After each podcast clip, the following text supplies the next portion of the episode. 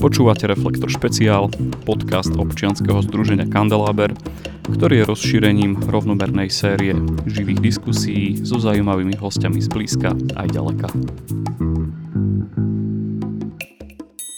EVS je skratka pre slovenské evangelizačné stredisko, ktoré bolo založené aktívnou skupinou evangelikov tesne po nežnej revolúcii. Začali vydávať literatúru, nahrávať rozhlasové relácie a postupne rozšírili svoje pôsobenie aj do online priestoru. Okrem organizovania konferencií, prekladania kníh a nahrávania podcastov taktiež slúžia vo väzniciach.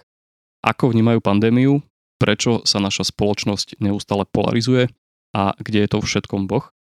Ja som Jakub a na tieto otázky sa dnes budem pýtať Slava Slavika, Ondreja Kolárovského a Martina Vigľaša. Naposledy som sa rozprával s Maťom Vigľašom, pretože Maťo je rodak z Bardejova a pre náš online projekt Ľudia Bardejova sme sa v roku 2019 rozprávali práve o tom, čo je to EVS, ako vzniklo a podobne. Tak čo máte od toho roku 2019 nové? Tak začnem teda ja. Tým, že vydávame knihy, tak od roku 2019 asi máme tri nové knihy. Na štvrtej sa pracuje. Budem hovoriť viacej asi o Chcem viac projekte, ktorý mám viac menej ja na starosti tak e, na stránke chcem sme začali minulý rok v auguste podcasty, ktorých už máme okolo 20 častí, takže vychádza to častejšie ako raz za mesiac.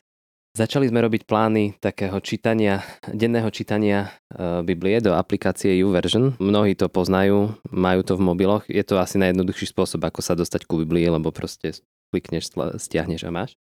No a tam e, sme začali pridávať, myslím, že tam máme už 11 alebo možno aj 12 e, plánov čítania Biblie.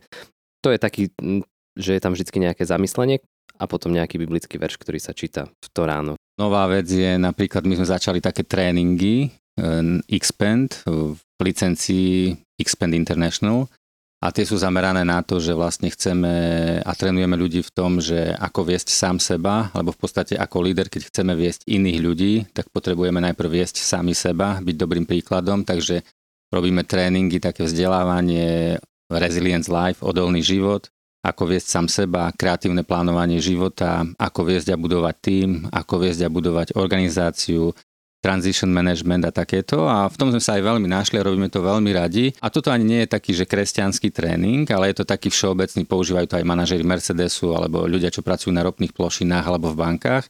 A my sme to priniesli aj do kresťanskej komunity tieto tréningy lebo si myslíme, že naozaj veľmi dobre pomáhajú človeku tak ako keby nanovo premyslieť svoj život, čo sú priority v živote, čomu sa chcem venovať. Toto je napríklad tiež jedna veľká novinka, ktorú robíme a robíme to veľmi radi a má to výborné odozvy. Tento podcast nahrávame v podstate ešte stále v dobe pandémie.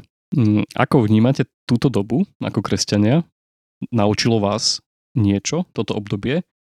A kde sa v tom všetkom podiel Boh? Ja môžem začať a oni povedia, že kde sa podiel Boh. Uh, P- úprimne poviem, na chvíľu ma zaskočilo to, čo prišlo, ale vďaka Bohu na chvíľu. Si myslím, že len na chvíľu, že áno, bola to zmena. A myslím, že sme z toho vyšli dobre. Verím tomu ako tým, ako, ako pracovisko, ako kolegovia, ako vzťahy medzi nami. Museli sme samozrejme veľa vecí zmeniť v tom, ako, ako fungujeme. Ako, my sme napríklad veľa cestovali, veľa sme chodili medzi ľudí a zrazu sme nie a museli sme sa učiť zrazu komunikovať formou Zoomu, internetu, online nahrávaní a tak. Vlastne sme zistili, že vieme fungovať ako keby že remote team, akože tým na diálku, ale zároveň vieme udržať dobré vzťahy, dobrú diskusiu medzi nami, hĺbku v tých vzťahoch, lebo to, to je trošku problém, nie? keď sme na diálku, ako udržať tú hĺbku. Ale určite sa veľa vecí zmenilo a zistili sme, že dá sa aj takto ako keby na novo, hybridne v novej dobe fungovať. Takže ja poviem za také praktické veci a potom som zvedavý, že kde sa stratil v tom Boh, že čo, čo ďalej sa povie, ale môžem potom aj ja k tomu nejakú myšlienku na tú pandémiu proste mi najviac sedí ten obraz, keď e, je to, je to kresťanský obraz. Ježiš vošiel do chrámu tesne predtým, ako mal byť ukrižovaný a poprevracal stoly tam e, všetkým, ktorí tam boli, ktorí tam predávali e, obetné zvieratá alebo ktorí menili peniaze, alebo proste tam bola taká prax, že najprv si musel zmeniť za jeruzalemské peniaze, aby si mohol si kúpiť to obetné zviera a potom ho obetovať. A mňa zaujal ten obraz tedy, keď som si to čítal, že predstav si proste, že, alebo predstavte si, že Ježiš vojde do kostola a začne tam naozaj akože robiť neporiadok. Je na zlostený, robí neporiadok, prevracia stoly. Je to, je to strašne silný obraz a málo kto si takto Ježiša predstavuje, lebo Ježiš bol naozaj vtedy nahnevaný a zúril a nič neostalo na svojom pôvodnom mieste. vyprátal ten kostol, poslal všetkých preč. No a možno aj dnešná situácia, možno tá pandémia, či to nie je či to nie je tiež také prevrátenie stolov v tomto svete, že nič neostalo na svojom mieste, že proste všetko sa zmenilo. Ale cieľom toho, čo vtedy Ježiš tam urobil, nebolo, že chcel ubližiť tým ľuďom, ale chcel im ukázať proste inú cestu. Chcel ich zachrániť z toho, že, že mali popletené rozmýšľanie. Proste ľudia si kupovali obetné zvieratá, aby ich obetovali Bohu, aby sa s ním zmierili a bol to nejaký pokoj, istota. A Ježiš odstránil všetky tie také dočasné obete, len preto, lebo vedel, že to nestačí. A vlastne to bolo, to bolo pár dní pred jeho ukrižovaním. On potom položil svoj život ako dokonalú obeť. A možno tá dnešná situácia je tu na to, aby sme si uvedom, my ľudia všetci uvedomili, že čo v živote je potrebné a čo nie je potrebné. Čo sú tie naše istoty, čo sú tie naše stoly, ktoré potrebujú byť prevratené a kde máme hľadať skutočnú istotu. Takže pre mňa tá pandémia je obrovským obrazom toho, že kde ľudia majú hľadať skutočnú istotu a možno práve vďaka nej prichádzajú na to, že tá istota nie je v peniazoch, nie je v rodine, nie je v majetku, nie je v zdraví. Takže to ma naučila pandémia. Ja som taktiež dúfal, že keď, alebo tak dúfam stále, vieš, že, že vlastne, že prišla taká doba, také obdobie, že tak ako keby aj národ, aj ľudstvo tak spokorne trošku a tak zmúdrie. Lebo veď je to tak a mnohí to povedia, že sme tak strašne skomerčneli, skonzumneli, spovrchneli. A vždy je to v živote tak, nie? že tie také najhlbšie veci, či o spoločnosti, o národe, alebo v našom osobnom živote sa neučíme asi vtedy, keď sme úspešní a keď sa nám všetko darí, ale keď sme tak trošku na dne, keď je nám ťažko. Nie? Že vtedy, že keď, keď, keď prežijem svoj život, že všetko sa mi darilo, tak vlastne zo mňa vznikne dosť povrchný človek, nie? ktorý nerozumie bolesti a utrpeniu iných ľudí. A tak dú, som dúfal, že tá pandémia, to obdobie, ktoré prišlo, že tak pomôže aj národu, aj niektorým jednotlivcom, tak, tak uvedomiť si, aha, že život je o niečom viac ako len o naháňaní sa za možno mojimi cieľmi, za niečím, za majetkom a tak. Tak to som tak dúfal, že to prinesie. Nie som si istý, či sa to deje, poviem pravdu, hej. Mal som takú nádej. A možno, že je to skoro jednotlivcov, že v životoch niektorých jednotlivcov, ktorí zažili to ako ťažké. Áno, keď niekto tým povrchne prešiel, tak zasa si len len spovrchnil trošku viac. Hej, ale keď niekto zažil niečo ťažšie, tak asi tak spoznal trochu hlbšie niečo o sebe a, a, a ja by som chcel radšej niečo hlbšie o sebe spoznať. Že, vieš, to je taký paradox. Nie? Na jednej strane utekáme pred bolestou a utrpením, ale vlastne vtedy, vtedy nemôžeme rásť skutočne do hĺbky. Nie? Nemôžeš spoznať skutočne ten život, že aký je. A tiež keď povieme, že tak kde je Boh, keď je tu pandémia, alebo čo Boh ju dopustil, alebo to, nechcem o tom špekulovať, ale predstavme si, že dobre, a ak Boh nie je, je, to le, je lepší teraz svet? Je, vieš, ak ostanem, je, je, je lepšie prejsť tou pandémiou? Vieš, keď, keď, keď máme okolo seba korupcie a vraždy a nespravodlivosť, vlastne my chceme súdcu, my chceme niekoho, kto to posúdi spravodlivo. Takže Boh sa nestratil. On, on pôsobí stále a ako keby stále, myslím si, že on túži pri každom z nás, že otvor viac očí. Pozri sa okolo seba, pozri sa na seba do svojho vnútra, nebuď povrchný, pozri sa na komunitu ľudí okolo seba, a možno pozri sa na to, že život nie je iba o tebe, že kto, čo ostatní tebe dajú, ale ja som tebe dal dary a ako ty nimi poslúžiš ostatným. Podľa mňa aj o tom môže byť tá pandémia.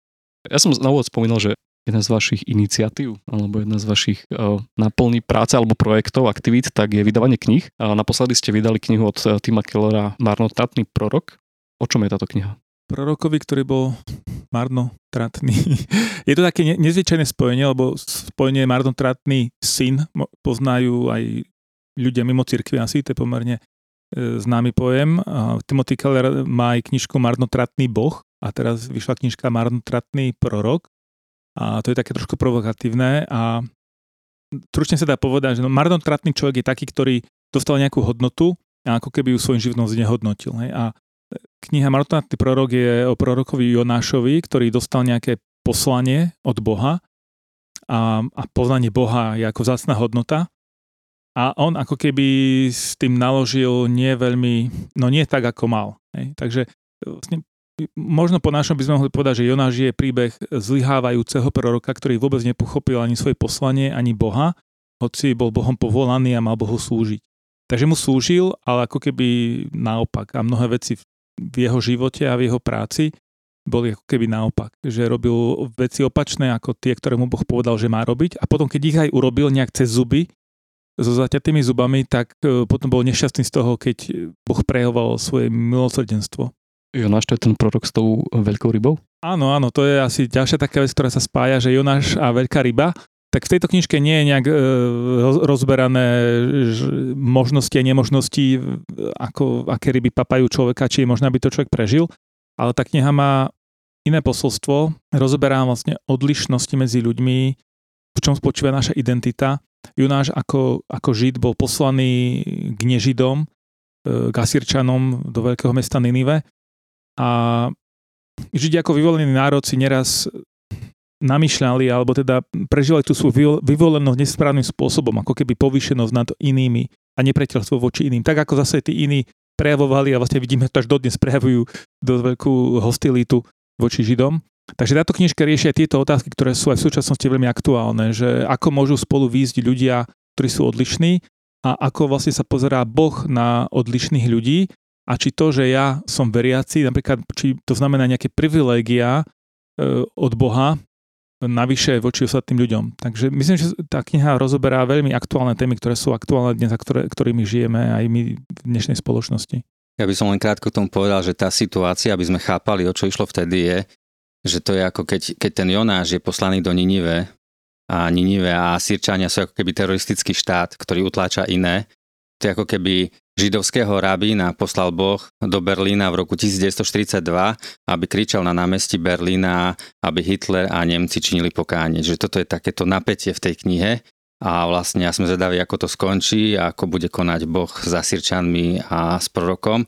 A prorok nechce, Jonáš nechce, aby Boh tým Asirčanom odpustil, a to je ten zápas tej knihy. Ondrej to už to tak načal, že jedna z tých tém tej knihy je aj to napätie medzi rôznymi kultúrami, národnostnými skupinami a ľuďmi, ktorí sú vlastne iní než, než my. Aká je v tejto téme, ktorá je aktuálna aj dnes, veľmi e, úloha kresťanov? To, čo sa mne páči na Kellerovom prístupe, nielen v tejto knižke, ale, ale všeobecne ako, ako ho čítam a, a počúvam, je to, že on poukazuje na jednej strane, že svet sa stal príliš stranickým, to vidíme aj u nás, on to píše z, toho kultúrneho kontextu Spojených štátov, kde je naozaj aj tá politika veľmi vyhranená, rozdelená na demokratov a republikánov a každá tá politická strana má nejaký svoj balíček a keď človek sympatizuje s nejakou jednou hodnotou, tak musí automaticky kúpiť ako keby celý ten balík. Je to ako keď idete, si kúpite nejaký tovar, ale vám k nemu nabalia ďalších 5 produktov, ktoré si musíte kúpiť. A nevždy človek je z toho nadšený.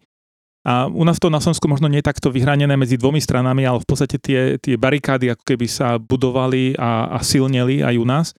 No a Keller z toho ako keby vystupoval a hovorí, že, že, že pozor, že ak si kresťanom a chceš byť verný evaníliu a Ježišovi Kristovi, tak sa nemôžeš stať takto stranickým.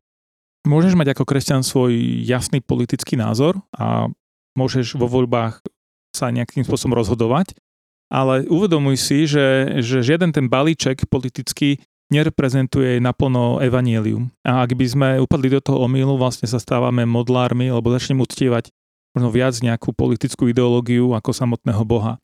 Takže to, čo sa mi páči na Kellerovi, on, on veľmi jasne poukazuje, že, že sú veci v kresťanstve, alebo poviem rovno v Ježišovi Kristovi, ktoré sú, teraz to poviem takým politickým slovníkom, že veľmi ľavicové, ako napríklad záujmu chudobných, marginalizovaných, konkrétne v knihe Jona, čo sme teraz rozoberali, je otázka inakosti iných ľudí, iných ráz a tak ďalej. Na druhej strane Ježiš Kristus má aj veľmi také pravicové alebo konzervatívne názory, ako otázka manželstva, sexuality, sexuálnej etiky a, a otázka hodnoty života a tak ďalej.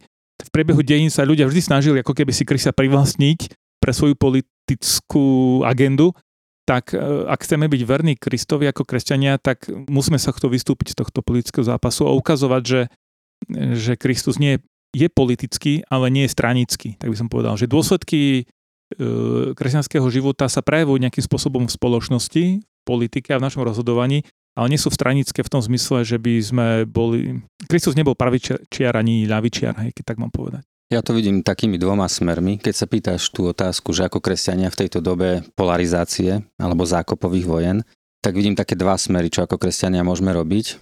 Keďže sú tu také zákopy, tak buď môžeme, tak Myslím, že nemalo by sa nám stať to, čo sa stáva väčšine ľudí okolo nás, že sme v nejakom zákope a keď máme dobré náboje, tak ich strieľať a potom zasa zastiahnuť, zasa nazberať náboje a zasa ich strieľať. Ale že vlastne mo- mohli by sme byť príkladom toho, ako začať načúvať tomu druhému zákopu a ako rozprávať a vytvoriť priestor pre také vzájomné počúvanie s rešpektom, s úctou, načúvať tomu druhému zákupu tak, že naozaj rozumiem, čo chcú povedať a prečo to hovoria, aký majú na to motív a vedieť aj povedať ten ich názor, aha, preto a preto. A čiže jedna naša úloha je, že nezostať v zákopoch, ale skúsiť sa vytvoriť dialog a komunikáciu a nie len strieľať, lebo sa mi zdá, že na prostredie sociálnych médií, internetu to je také strieľacie a zákopové prostredie, ale proste začať sa tam správať tak, ako sa správame v komunikácii tvárov v tvár. Lebo na internete sa nesprávame ako v komunikácii tvárov tvár, ale ako že chceme druhého ponížiť. Tak to je, to je to, v čom by sme mohli byť vzorom, že aha, ako kresťan, pretože uznávam, že Boh stvoril všetkých a všetkých má rád, a o každého má záujem, tak ukázať to v tom môjom postoji, že ja sa so všetkými chcem rozprávať a rozumieť ich názoru a postoju. Môžem vyjadriť svoj, ale s rešpektom a s úctou. A myslím, že v tomto môžeme prispievať k tomu, aby tá spoločnosť bola lepšia. Aj vlastne, aby, že nie, že bojujeme tak, že každý si obhajujeme svoju pravdu, ale pozveme ostatných na cestu, poďme hľadať pravdu poďme hľadať lepšie riešenie pre spoločnosť, pre národ a tak ďalej. Myslím, že toto je jedna z úloh, ktorú by sme mali ísť a kde by sme mali byť ako takí pionieri a ukázať ten priestor. Tim Cook povedal, čo je teraz CEO Apple, že keď sa pozeráme počas dňa viac hodín do monitora, než inému človeku do očí, tak niečo v našom živote nie je správne. A mne sa to páči aj v tejto súvislosti, hej, že keď v kuse pozrieme len do monitorov a píšeme cez Facebook niečo a cez, vieš, vypisujeme si takto, tak asi niečo nerobíme v tom našom vôbec živote a komunikácii správne. Takže to je jeden smer, proste byť taký ako keby hľadači pravdy s ostatnými a porozumieť ich názoru. A ten druhý smer je zasa taký, že my len nezabudnime na to, že máme vytvárať živé komunity viery, radostné spoločenstva, dobré vzťahy, že to je naša úloha ako kresťanov, že môžeme sa niekde obuť naplno do nejakých tých akoby politických vojen, ideologických vojen a môžeme zabudnúť na to, že my sme sol zeme a svetlo sveta, hej, že my máme vytvárať komunity ľudí, kde nájdú odpustenie, kde nájdú zmierenie, kde nájdú pomoc. Je veľa ľudí, ktorí, ktorí, ktorí majú ťažký život, ktorí majú trápenia v živote, ktorí potrebujú priateľa, potrebujú pomoc a medzi kresťanmi by ju mali nájsť.